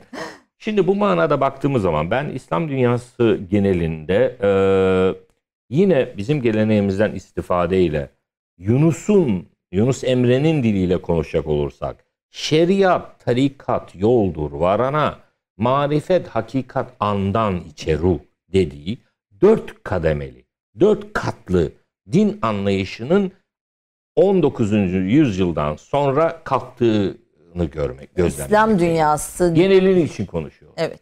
Yani şöyle diyor Yunus. Bana göre muhteşem bir söz bu. Diyor ki şeriat ve tarikat her ikisi de araçtır. Gaye değildir. Şeriat ilimleri de tarikat ilimleri de gaye değildir. Bunlar bir arabadır. Buna binip bir yere gitmeniz gerekir. Ama bize bu ikisi öğretilmediği için yani marifet siz bu iki araca bunları elde etmek için binmeniz gerekiyor. Ya marifeti elde edeceksiniz ya hakikati. Hakikat de sizin kaynağınız, çıktığınız yer. Evet. İşte bunu bize öğretmek için din geliyor aslında. Din size bazı kurallar getiriyorsa mesela şeriat ilimlerinde diyor ki namaz kıl, kılarken elini şöyle tut e, diyorsa o elini öyle tutmak esas hedef değil. Esas hedef sen orada seni yaradanın huzurunda nasıl boyun büktüğünü ve Allah diyor ki kulum bana en yakın olduğu yer secdedir diyor. O secde felsefesi maalesef cuma hutbelerinde dahi cemaate anlatılmıyor. Namazın nasıl kılınacağı öğretiliyor ama secde felsefesi anlatılmıyor. Secdeye vardığı zaman Peygamber Efendimiz gözyaşı dökermiş orada. Bazen o kadar uzun kalırmış ki secdede. Cemaat diyor ki herhalde şeyi e, bu, secdeden kalkmayacak herhalde. Bu namaz kıldığı namaz sadece secdeden ibaret zannederlermiş. Sonra secdeden kalkarmış. Hani iki secde yapılacak ya namazda. Secdeden kalkarmış. O iki secde arası duaları var Peygamber Efendimizin. Uzun uzun dua edermiş böyle iki secde arasında. Cemaat, ashab dermiş ki ya acaba ikinci secdeyi unuttu mu? Akıllarından böyle bir şey geçermiş. İkinci secdeye gittiğinde daha keza yani bir onun namaz kılış şekline şöyle bir bakın.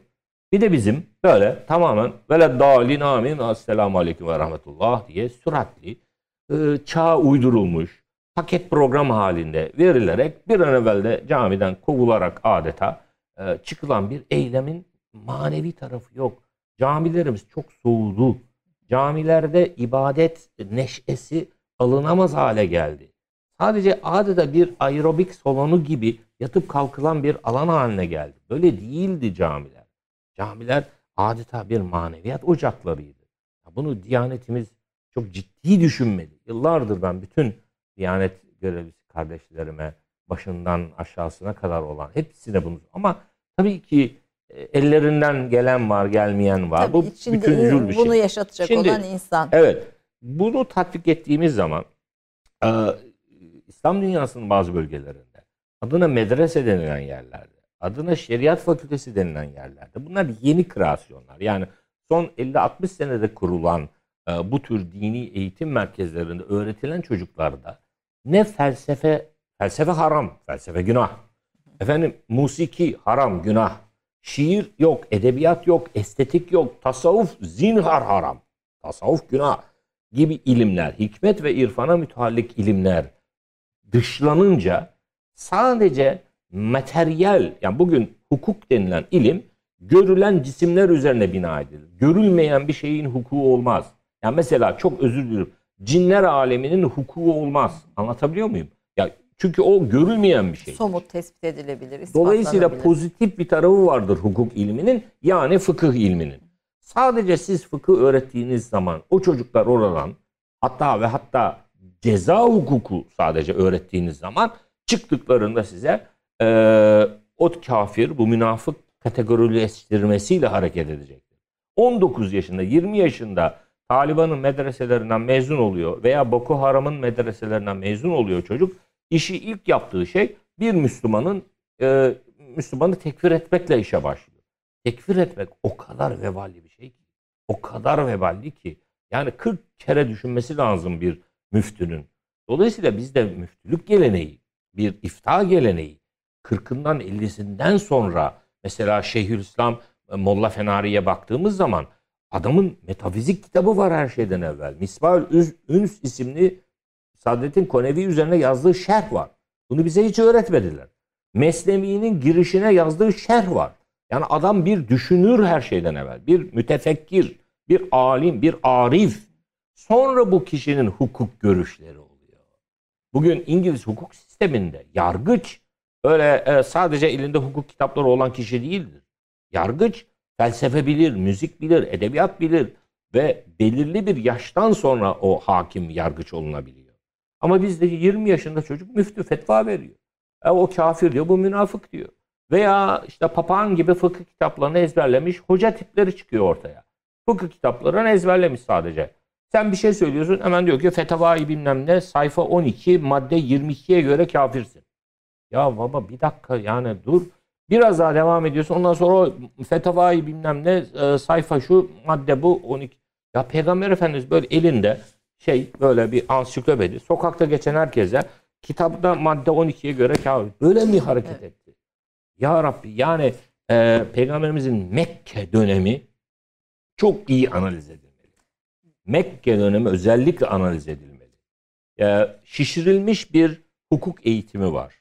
Maneviyattır din her şeyden evvel. O maneviyatı korumak için daha sonra hukuk devreye Peki, girer. Peki İslam dünyasında bu maneviyatı en büyük eksiklik olarak e Şimdi mesela e, ülkelerden bir tanesinde e, X ülkesinde bir Müslüman ülkede yani e, nasıl bazı ülkelerde bir e, bayanın başörtüsünü açtırmak için zorlandıysa, e, başörtüsüyle İran'da uğraştırıldıysa, başörtüsü takan e, birisi okul eğitim eğitimi elinden alındıysa, dışlandıysa, o kişiler bunalımlara girdiyse onların vebali nasıl verilecek? Buna nasıl biz karşı çıktıysak?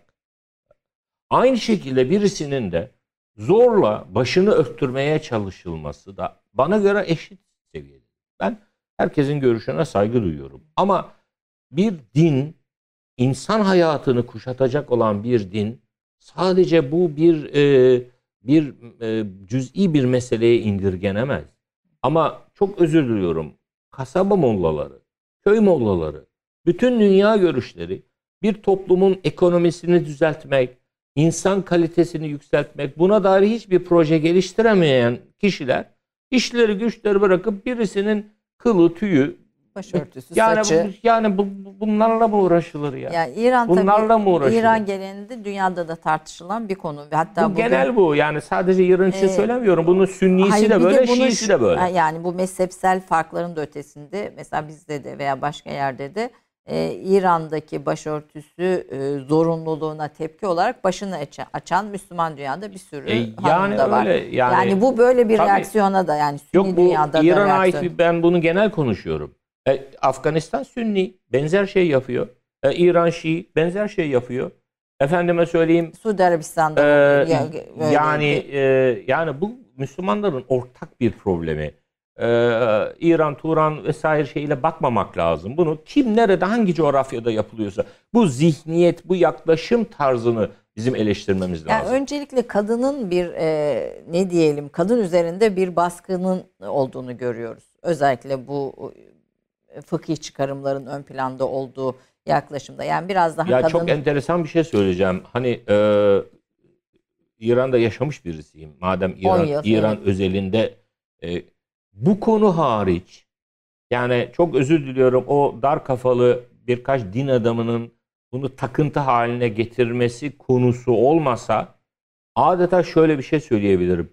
İslam dünyasının genelinde e, belki görüşme katılmayabilirsiniz. Bana göre de hatta fazla şımartılmış bir kadın toplumu İran toplumudur. Şımartılmış Kadın- demeyelim ama kadınların bir sürü alanda var olabildikleri bir toplum. Bir. Ayşe Hanım o daha ilerisi söyleyeyim. Erkek sığınma evi var İran'da. Yani karısından eşinden dayak yiyen mazlum İran erkekleri diye bir konu var. Ben dünyanın birçok yerinde e, kadın hakları savunucusuyum. İran'da erkek hakları savunucusuydum. Yani bir Endonezya'da yapayım. da var biliyorsunuz erkek sığınma evleri camilerde. Ya ya ya ya yani dolayısıyla İran öyle zannedildiği gibi efendim kadının hapsedildiği bir yer değil. Ya İran kadını çok aktif, çok her yerde. Hiç dışlandığı bir yer yok. Ama bu konu hariç. Bu konuya birileri takıntı haline getirmiş. Oradan dolayı kendi ülkelerinde mahvediyorlar aslında. Yani anlam veremiyorum. Ki anlam veremiyorum. Yani e, İslam düşüncesi, felsefe vesaire konularda da de- derin bir Yani, geleneği yani, de vardır. yani, Fakat yani. bu, bu saha Yani bunu İran'a giden herkes, İran'da yaşayan herkes benimle aynı görüşü Ama yani bu paylaşacaklardır. mesela işte Sünni örneğini Taliban için verdiniz. İşte ilk e, verdiği kararlardan birisi e, tek başına sokağa çıkan kadınların kırbaçlanması. Ya ya olacak şey mi? Böyle şey olur mu? Ya bunu Sünni de yapsa, Şii de yapsa, kim ne yaparsa yapsa bu iş artık Sünnilik Şiilik işi değil. Bu insanlığın ortak sorunu haline geldi. Özellikle de Müslümanların Dinin özellikle bizim gibi Anadolu irfanına vurgu yapan Müslümanlar. Ben burada biraz volümü yükselteceğim kusura bakmayın. Estağfurullah. Biraz buyurun. celal moduna gireceğim çünkü dertliyim. Ee, Peki. biz e, mutedil İslam'ı savunan e, Hazreti Mevlana'ların, Ahmet Yesevilerin, Yunus Emre'lerin, Hacı Bektaş-ı Velilerin, Muhyiddin İbn Arabilerin ila ahir binlerce bu ariflerin ilmek ilmek dokuduğu o muazzam İslam yorumunu maalesef garip bırakıyoruz. Sahibi yok yorumun. Lütfen o İslam'ı artık öne çıkarmamız lazım. Bıktık. Müslümanlar olarak da dünya insanları da İslam'ı sadece kafa kesen, kol kesen, onu kırbaçlayan, bunu döven, onun kılıyla uğraşan mı? Bu, bu değil bu İslam dini. Yani Gelin dinin, Yunus Emre'ye, gelin Hacı Bektaş Veli'ye, gelin Hazreti Mevlana'ya ki önümüzdeki hafta e, Şebi Aruz Şebi Aruz. Şebi Aruz'da bir Mevlana'nın eserlerini bir inceleyin. Ey tekrar diyanetimize söylüyorum. Bir 17 Aralık'a yakın bir cuma hutbesinde cemaatimize Hazreti Mevlana'nın nasıl bir İslam alimi olduğunu tanıtan hutbeler verelim. Biz birleştirmeye geldik, ayırmaya gelmedik sözlerinden oluşturulmuş hutbeler hazırlayalım. Yunus Emre'yi tanıtalım insanlarımıza. Ama bu yapılmıyor. Bu ya yapılmadığı yapılıyor sürece ya da yapılmasının karşılığı yeterince bulun, bulmuyor. Yani çok yapılmadığını da düşünmüyorum. Mevlana'nın da yine tanıtımı noktasında ama velakin e, belki bir şey eksik yapılıyor veya belki e, şumulli yapılamıyor. Belki bugünkü insanın kalbinde yeteri kadar yer edecek bir şey yok. bir e, durum yok yani. Bir de öyle de bir şey var yani. sizi kırmayayım. Peki. tam, tam tersini düşünüyorum ama kırmayayım diyorsunuz. Peki. Ee, İslam dünyasının genelinde manevi bağların kopması, İslam'ın bir e, teknik meseleye indirgenmesi, radikalleşme bir diğer şey genel sorun olarak e, öne sürdüğünüz şeylerdi. Peki estetikten, sanattan e, bir haber. Yani oradan ne haber verirsiniz? Çünkü bununla da Tavuk yakın ilgisi. ilişkisi. Yani siz böyle bir zihniyet dünyasından bir estetik bekleyebilir misiniz? Ayşe Hanım çıkabilir mi? Yani e, sanat derslerinin haram olduğu, şiirin haram Ama olduğu. hepsinde değil yani uzak doğu iş Endonezya'da büyük elçilik yaptınız. Hani bunun e, tersi örnekleri de görmüşsünüzdür veya Hayır hayır şöyle şöyle çok özür dileyim. Yani Endonezya hani isim vererek konuşmayayım ortaya konuşayım. Ee, gezdiğim, gördüğüm veya görev yaptığım ülkelerde de hakim olan İslam dini eğitim e, modellerinde hani adına medrese diyelim. O tür dini eğitim verilen yerlerde Sünnisinde, Şiisinde hikmet, irfan dersleri yok. Haram, bid'at, fıkıh, fıkıh, fıkıh, fıkıh. Fetavai Hindiye, fetavai bilmem ne. Saygı duyuyorum fıkha. Ama fazla şişirildi. O çocuklar hukukçu olarak mezun oluyorlar. Tabii böyle olunca Dinleri eşittir hukuk oldu. tabii estetik ve sanatta daha seküler kesimin e, malı İs- haline e, ister geliyor. istemez e, benim dinle alakam yok, benim dinle imanla alakam yok diyen insanlardan sanatçı, estetikçi çıkmaya başladı. E doğal olarak. Ama tarihimizde böyle mi? Şeyhülislam Yahya Efendi var. Hattat. şair Hatta- hatta divanı olan. Yani e, tarihimizde estetik e, üretimi yapanlar sadece tekke mensupları değil. Hukuk müessesesi başı da var. Padişahlar var yani ya tabii ki. şair, Ya bestekar. burada burada yani. ilimler hiyerarşisi dediğimiz o hiyerarşi bir tepetaklak oldu. O ilimler hiyerarşisinin en üstünde marifetullah denen bir ilimdi.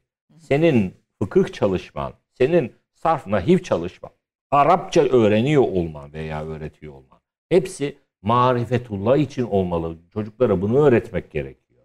Yani dini ilimler, ilahiyatta tahsil eden çocuklar ben hafız olacağım. Ben efendim Arapça öğreneceğim gayesiyle hareket ediyorlar. Hayır. Arapçayı, Arapça bir dildir. Arapça dini anlamada bir araçtır. Yoksa sadece yegane gaye değildir. Ebu Cehil de Arapçayı çok iyi biliyordu. Ama Ebu Cehil de anlamadı.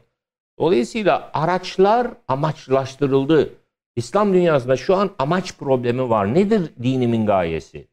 O açıdan mesela ahlak. Ahlak diye bir şey yok. Ahlak Allah'ın ahlakıyla ahlaklanmaktı. Ama şimdi etik diye bir şey çıktı. Etik kendine göre bir şey icat daha ediyor. teknikleşmiş. Yani tabii ya ben mesela e, e, radikal Müslümanım, İslamcıyım. Bunu ya benim etiğime göre bunun rüşvetini bana vereceksin. Kendine göre bu a- İslam ahlakına uygun değil ama etiğe uygun. Çünkü mafyanın da bir etiği var. Şimdi mafya e, illegal bir yapının ahlakı olabilir mi? Ama etik ve ahlak ahlak Kural ve e, ahlak başka bir şeye Ahlak hulkten gelir. Hulk tabiat demektir. Allah'ın boyasıyla boyananlarda Allah'ın ahlakı olur. Biz ahlakı da öyle bir anladık. Mesela çok böyle e, pasif duran, e, bir tokat attığında ensesini çevirene çok ahlaklı. Bu çok ahlaklı değil. Bu çok pasif birisi. Bazen e, yeri gelir celal göstermesi gerekir. Dolayısıyla İslam ahlakı diye şu günlerde tarif edilen şeyler de İslam ahlakı değil kendilerine göre kurdukları toplumsal bir etik. O etik İslam ahlakı değil. Peki ne asıl ahlak? Allah'ın ahlakıyla. Allah nasıl hareket ediyorsa ben o kişilerin gören gözü, tutan eli olurum dediği o ah- ahlak. Şimdi marif Osmanlı tokadı denilen şeyi yiyenler öyle bulutların arasından kafalarına bir tokat inmiş değil. İşte o Allah'ın eliydi. Ee, o şekilde olmaktır ahlak. Yeri geldiğinde celal, yeri geldiğinde cemal. Ee, öyle sadece e, sadece böyle pısırıklık şu an bazılarında çok edepli, çok terbiyeli. Bu çocuk çok terbiyeli. Neden? Ya bu çocuk çok terbiyeli, bu çocuk pısırık. Bu Müslüman olmasa da başka Adını bir şey diyorsunuz. başka bir şey de olsa bu hımbıl. Bundan bir şey çıkmaz. Yani ahlakı da biz yanlış tanımlıyoruz.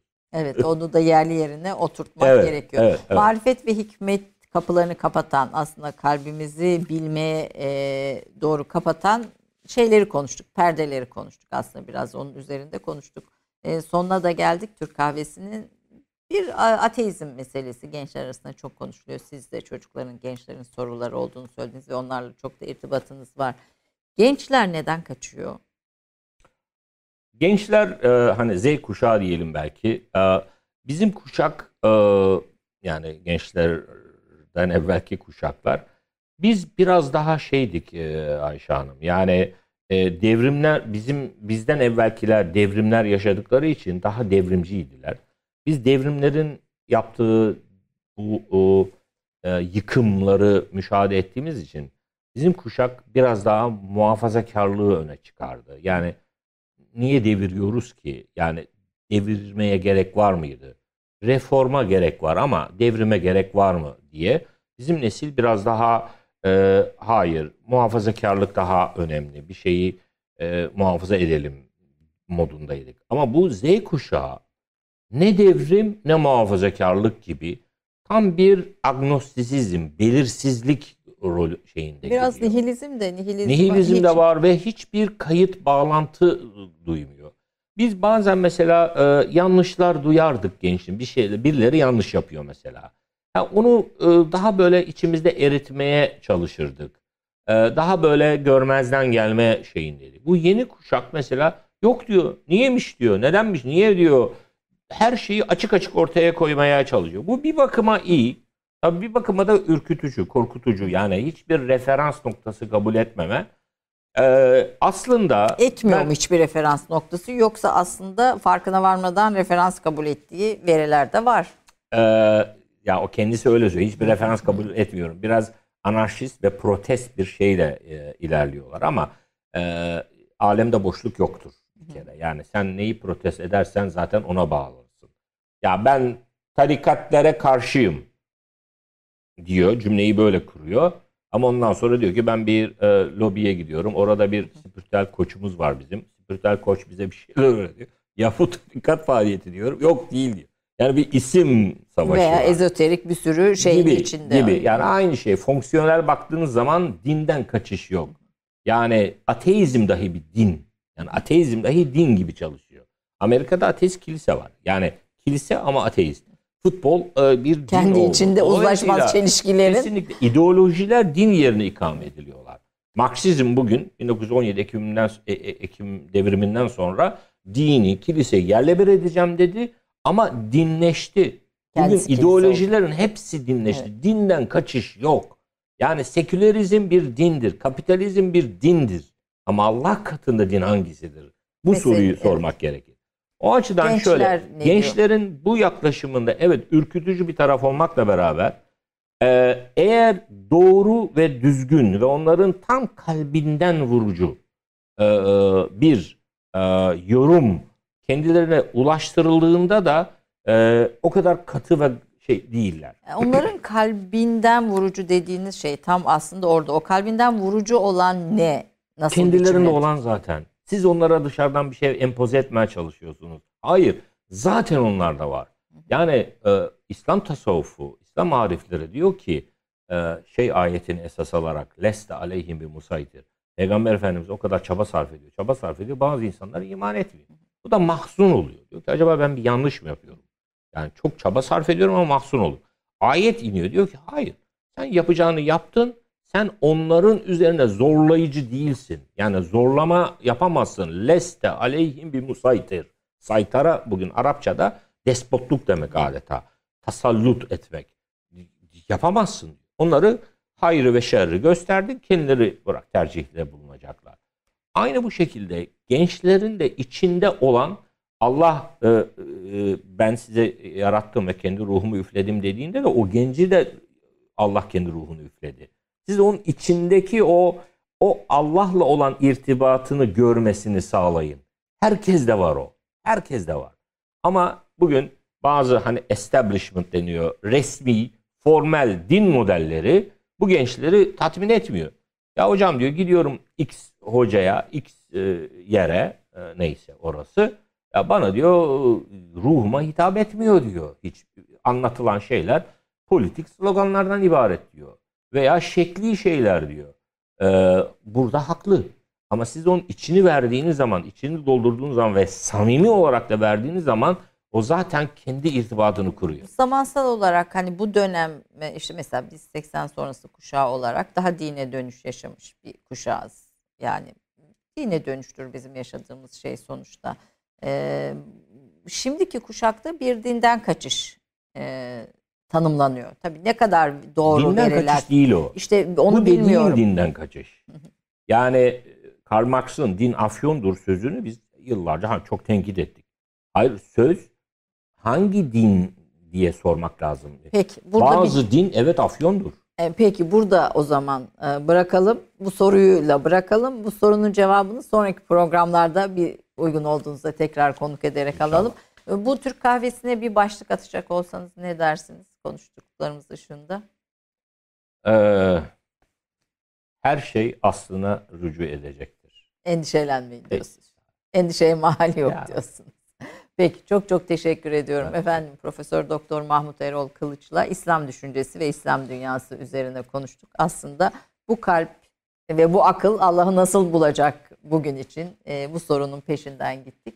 Haftaya görüşmek üzere. Hoşçakalın.